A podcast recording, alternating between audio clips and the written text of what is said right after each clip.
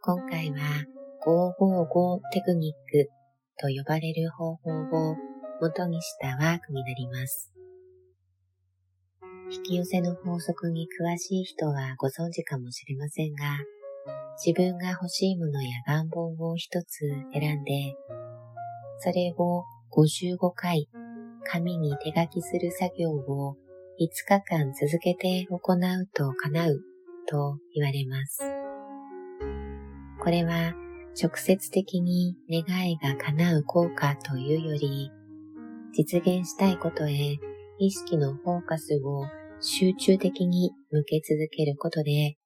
実現につながるような身近にあるヒントに気づきやすい意識の状態になるため、そのヒントを前向きに活用できれば、実現のための変化が起こりやすくなると説明できます。実際には555を誠実にやり遂げられない人の方が多い現実があって、この555テクニックを誠実にやり遂げるというプロセスの中に自分の本当の思いを明らかにする大きなポイントがあります。例えば、あなたの願望はという問いにお金が欲しいという人は多いですが、欲しいという言い方を不用意に使うと、ないという現実を宣言して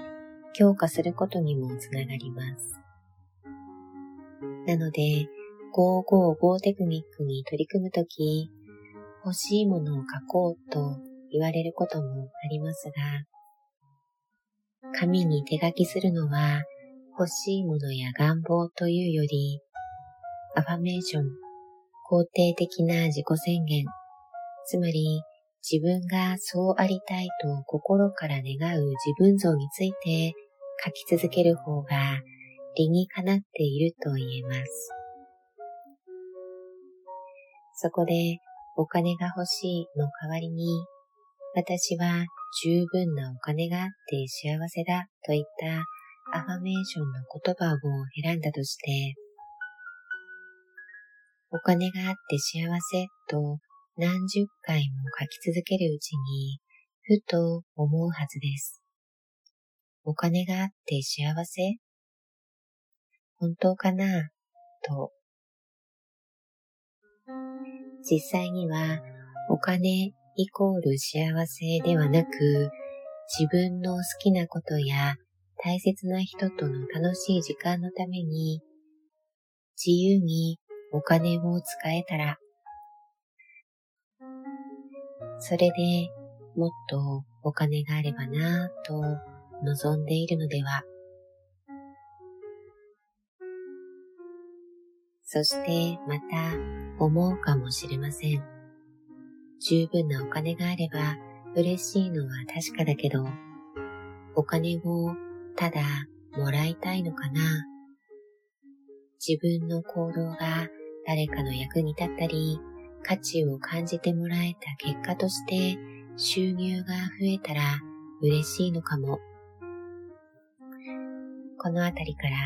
人生の中で何を大切にしていきたいのか、人それぞれの価値観の本音の部分がだんだん見えてきます。